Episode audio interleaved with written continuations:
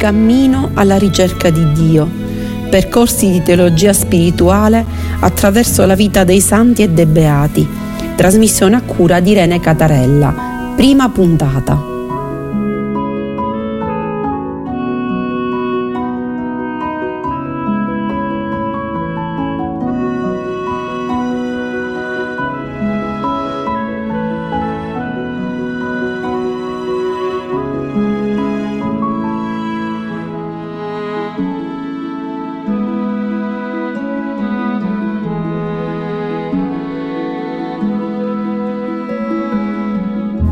Caro saluto ai nostri radioascoltatori e alle nostre radioascoltatrici. Eccoci alla seconda puntata di questa nuova rubrica in cui vogliamo mettere in evidenza appunto dei percorsi alla ricerca di Dio che ci aiutino, che aiutino noi e gli esseri umani di oggi a fare questi percorsi verso Dio, cioè a diventare esseri umani spirituali e quindi a vivere in modo migliore.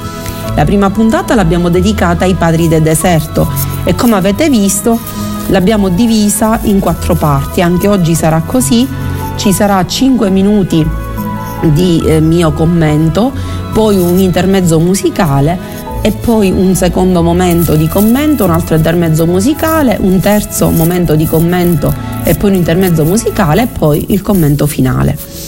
Anche oggi vogliamo dedicare questa seconda puntata ai pari del deserto, prendendo in considerazione alcune diciamo situazioni particolari a cui loro ci invitano. Prima di tutto i padri del deserto ci invitano alla preghiera. L'avevamo già detto, ma la, la domanda che noi ci facciamo è come si prega? Secondo i padri del deserto, com'è che si prega? A tal proposito vi racconto appunto un, un episodio che successe a un padre del deserto. Lui raccontò che un uomo cercava in tutto il mondo, andava chiedendo a tutti come si pregasse, perché aveva letto nelle sacre scritture che Dio dice di pregare senza posa, incessantemente, vuol dire continuamente. E allora questo uomo non sapeva come fosse possibile fare questo, visto che uno è preso da mille cose nella vita. E andava cercando e quando chiedeva, tutti gli dicevano leggi qua, fai questo, fai quello, finché si recò da questo pare del deserto, il quale gli disse, figlio mio, se vuoi pregare devi semplicemente ripetere incessantemente quello che ti dico. Questa frase, Signore, abbi pietà di me che sono peccatore. Questa semplice frase. E lui cominciò a farlo e, e il padre del deserto gli disse di ripeterlo sempre, incessantemente, anche mentre faceva delle cose, di ripetere questo. Noi ci chiediamo come mai questa preghiera sia la preghiera per eccellenza che ci riconnette subito con Dio e poi a quella possiamo aggiungere quello che vogliamo, ma, preghiera, ma la preghiera essenziale è questa qui. Perché? Io ho provato a farlo, provate pure voi a farlo. Signore, abbi pietà di me, io dico perché sono peccatrice. Perché la cosa importante è mettersi in una posizione di umiltà cioè di non sentirsi superiore agli altri. Ricordiamo che la superbia è il primo peccato capitale, che vuol dire essere superiore agli altri. La posizione d'umiltà è quella di chi dice appunto di essere, di avere bisogno di Dio, di avere bisogno del perdono di Dio, non di non valere nulla, perché l'umile non è colui il quale pensa di non valere nulla, ma di sentirsi sempre mancante di qualcosa di avere bisogno di qualcosa, di avere bisogno del perdono di Dio. Abbi pietà di me, di avere la compassione, l'amore di Dio sempre con sé. Ecco perché, provateci, ripetiamo continuamente questo e poi possiamo aggiungere, Signore, grazie per tutte le benedizioni che ci dai, perché è importante, anche i preghi del deserto lo dicevano, ringraziare, non solo chiedere pietà, quindi compassione, misericordia a Dio, ma ringraziare per tutto quello che noi abbiamo, per le benedizioni che noi abbiamo, perché tutto quello che abbiamo è opera di Dio. Noi siamo degli amministratori dei beni, di tutto quello che facciamo. E quindi chiedere pietà, Signore, abbi pietà di me, che sono peccatore, che sono peccatrice. O semplicemente, Signore, abbi pietà di me. Ripetiamolo incessantemente.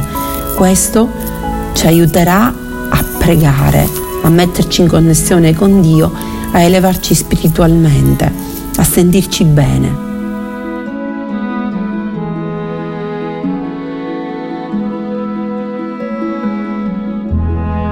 I pari del deserto, dopo averci invitato alla preghiera e a ripetere incessantemente Signore abbi pietà di me, ci invitano anche a non mendicarci e a non parlare male degli altri. Vi racconto un episodio che successe ad Abate Sisoe. Un fratello, insultato da un altro fratello, se ne andò a trovare l'abate Sisoe di Tebbe e gli disse Sono stato insultato da questo fratello e voglio vendicarmi. L'anziano lo supplicò. Non farlo, figlio mio, lascia piuttosto a Dio la cura di vendicarti. Il fratello rispose, non avrò riposo finché non mi sia vendicato. L'anziano disse allora, preghiamo fratello, e alzandosi soggiunse, O Dio nostro, non abbiamo più bisogno che vi occupiate di noi, perché ci vendichiamo da soli. A queste parole il fratello cadde ai piedi dell'anziano e gli disse, a partire da ora non disputerò più con quel fratello. Ve ne prego, padre, perdonatemi. Come avete visto, abbiamo sentito, l'invito è, quando riceviamo qualche torto, qualche ingiuria, a non vendicarci, a non utilizzare l'arma dell'occhio per occhio, dente per dente, ma ad affidare a Dio che dia a quel fratello, a quella sorella, a quella persona che ci ha fatto del male la provvidenza che merita. Noi dobbiamo semplicemente, ecco qui, pregare Dio, perché se ci vendichiamo noi è come se non avessimo più bisogno di Dio, ecco infatti, e quindi è come se noi fossimo onnipotenti e noi non siamo onnipotenti. Dobbiamo impegnarci per fare le cose, dobbiamo sicuramente eh, dare il meglio di noi stessi, soprattutto nell'amore degli altri e verso gli altri, ma non dobbiamo mai appunto vendicarci secondo l'occhio per occhio, dente per dente. Questo almeno è l'insegnamento dei padri del deserto. Altra cosa ci, a cui ci invita nel pare del deserto è quello di non parlare male degli altri, non parlare male di nessuno. Perché parlare male degli altri significa ehm, fare del male a noi stessi, metterci al posto di Dio, cioè sentirci onnipotenti se qualcuno parla male di noi, allora che cosa dobbiamo fare? Ci risponde un episodio successo all'Abba Macario, il quale si trovava in un villaggio e faceva un lavoro. E avvenne che una giovane ragazza del villaggio, essendo tentata, cadde in peccato. A quei tempi significa rimase incinta. Ma accusò l'Abba Macario di essere stato lui a, fa- a metterla incinta. Allora che fecero gli abitanti del villaggio? Gli appesero al collo delle pentole nere di fuliggine, lo condussero per le strade del villaggio, lo colpirono perché lo accusarono di aver violato la ragazza. Gli diedero delle percosse, quasi lasciandolo moribondo. Allora un anziano venne e disse: Fino a quando colpirete questo monaco straniero? Il suo servitore intanto si sentiva confuso per la vergogna perché Abba Macario aveva un suo servitore, un discepolo che lo seguiva, perché accusavano di insulti pure lui e dicevano al, a questo ragazzo, ma tu rendi testimonianza a un uomo così cattivo, violento. E i genitori della ragazza dissero, non lasceremo andare quest'uomo fino a che non avrà promesso di mantenerla. Così lo dissero al ragazzo, il ragazzo andò da Abba Macario e lui garantì di mantenere la ragazza. Non era stato lui a violentarla, non era stato lui a metterla incinta. Però, nonostante questo, lui cominciò a lavorare per mantenere la ragazza e puntualmente gli mandava, le mandava dei soldi. Lavorava giorno e notte per questo, finché la ragazza eh, arrivarono per lei i giorni del parto ma il travaglio era difficile, continuava per giorni e giorni e lei non riusciva a partorire. Allora tutti chiedevano a lei che cosa significa questo e lei rispose, lo so io perché non riesco a partorire, perché ho calunniato quell'uomo giusto, ho calunniato Abba Macario e l'ho accusato falsamente. Il responsabile non è lui ma è un altro. Allora il servitore di Abba Macario andò subito da lui e gli disse che la ragazza aveva confessato che il responsabile non era lui e disse ancora, tutto il villaggio vuole venire qui a renderti onore e chiederti perdono. Ma Abba Macario se ne andò a scete. Come potete vedere, Abba Macario subisce, sembra subire quella calunnia e si comporta bene, cioè nel senso che addirittura si prende cura di quella ragazza e poi ha il suo riscatto. Quindi affidiamoci a Dio così come ci insegnano i pari della Chiesa e anche noi avremo il nostro riscatto, soprattutto di fronte a coloro i quali ci calunniano, cioè dicono il falso di noi, dicono che ci siamo comportati male senza che è vero e girano come si suol dire la frittata, cioè si comportano male loro e accusano noi di avere fatto il male.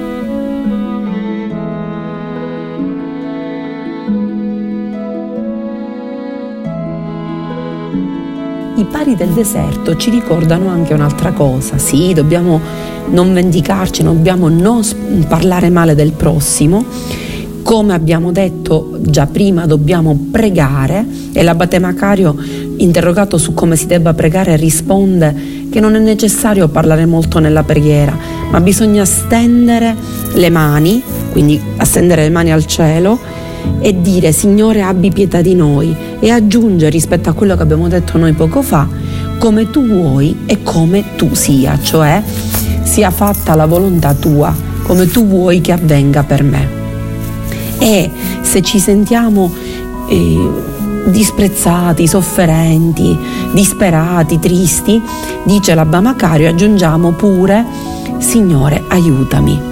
Quindi Signore abbia pietà di noi, come tu vuoi e come tu sia, perché noi siamo peccatori. E Signore aiutami. E Abba Macario dice, Dio ci farà misericordia perché sa quello che a noi conviene. Dio sa quello di cui noi abbiamo bisogno. Bastano poche parole, secondo appunto i pari del deserto, per pregare e per sentirci Dio accanto a noi. Ma cosa dicono ancora i pari del deserto? Che è importantissimo pregare, loro facevano molte pratiche di digiuno, molte veglie di preghiera, ma la cosa più importante è giungere alla vera compassione, che vuol dire giungere ad amare l'altra persona totalmente, a non sentirci superiori agli altri, ma amare gli altri per quello che sono, così come Dio ci ama per quello che siamo. A tal proposito ci viene incontro un episodio che successe ad Abba Poemen. Alcuni anziani vennero da Abba Poemen e gli chiesero quando vediamo dei fratelli che si addormentano durante gli uffici, durante gli uffici vuol dire durante le orazioni, le preghiere, Qua si sta parlando in questo caso di preghiere comunitarie perché ci dà l'idea che eh, mentre si prega ovviamente si guardi, ci si guardi l'uno con l'altro, quindi non si parla di una preghiera personale ma si parla di una preghiera comunitaria. Quindi quando vediamo dei fratelli che si addormentano durante gli uffici, dobbiamo svegliarli perché stiano attenti? E Abba Poemen disse loro in risposta, per parte mia quando vedo un fratello che si addormenta, metto il suo capo sulle mie ginocchia e lo lascio riposare. Vedete come è importantissimo questo, l'amore. La risposta definitiva, la migliore preghiera che noi possiamo fare, oltre quelle parole che ci hanno detto di pronunciare per i padri del deserto, è amare. E amare vuol dire prendersi cura del fratello. In questo caso la risposta è chiara. Non criticare il fratello perché si è addormentato durante le preghiere comunitarie agli uffici, ma come dice la Bapo Amen, fare in modo che lui metta il capo sulle nostre gambe, cioè cosa vuol dire? Aiutarlo a riposare, a secondarlo perché può essere che in quel momento il fratello ha bisogno di questo. E quindi anche lì, anche in quel frangente, anche quando si è addormentato, noi dobbiamo amarlo e quindi aiutarlo in questo riposo. È importantissimo questo, questo aiutare, questo amare, sempre e comunque, non sentendoci superiori agli altri, ma anzi sentendoci,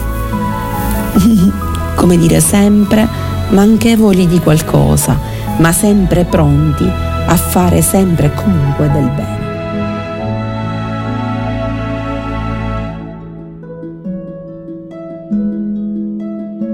Seppure i pari del deserto ci ricordano l'importanza della preghiera, infatti ricordiamo sempre fra i tetti del pari del deserto questo detto.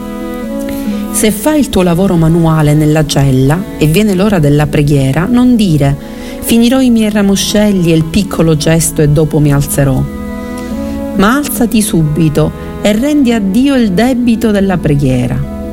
Diversamente prenderai a poco a poco l'abitudine di trascurare la tua preghiera e il tuo uffizio e la tua anima diventerà deserta di ogni opera spirituale e corporale, poiché è dall'alba che si mostra la tua volontà. Che cosa significa questo appunto?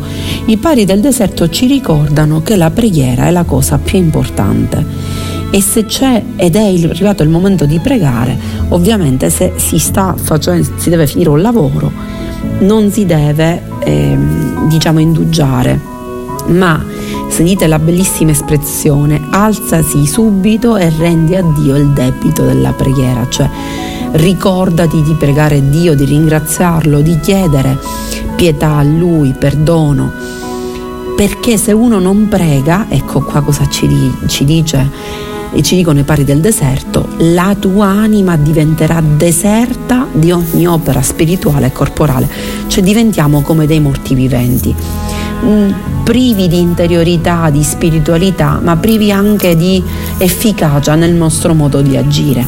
È vero che loro dicono questo, però è anche vero che i pali spirituali in questo caso i pari del deserto, danno tanta importanza a quello che è il lavoro. Il lavoro per i pari del deserto è centrale. Non solo perché serve a sostenersi, a sostentarsi, ricordiamo che questa cosa verrà presa pure da San Paolo, il quale non voleva aiuto da nessuno, ma lavorava, tesseva per sostentarsi, ma perché anche è strumento di lotta contro il male ed è anche un luogo di incontro con Dio. Tant'è vero che anche in termini laici si dice che il lavoro nobilita l'essere umano, certo quando è fatto in condizioni buone, ovviamente, quando non si è sfruttati, quando non si è oppressi. Quindi il lavoro come la preghiera per i pari del deserto è il luogo in cui lo Spirito Santo entra nella nostra esistenza, perché per i padri non c'è distanza tra esperienza di Dio e esperienza di vita umana. Dio lo si conosce, Dio è un Dio in mezzo a noi, è un Dio con noi, lo si conosce nella realtà umana e non al di fuori da, di essa ovviamente. Qual è la differenza è il modo ovviamente di vivere l'una o l'altra. Cioè io, noi possiamo pregare e vivere il lavoro come occasione di vita nello spirito oppure posso io pregare nel senso stretto del termine. Cosa, qual è, cos'è che fa la differenza?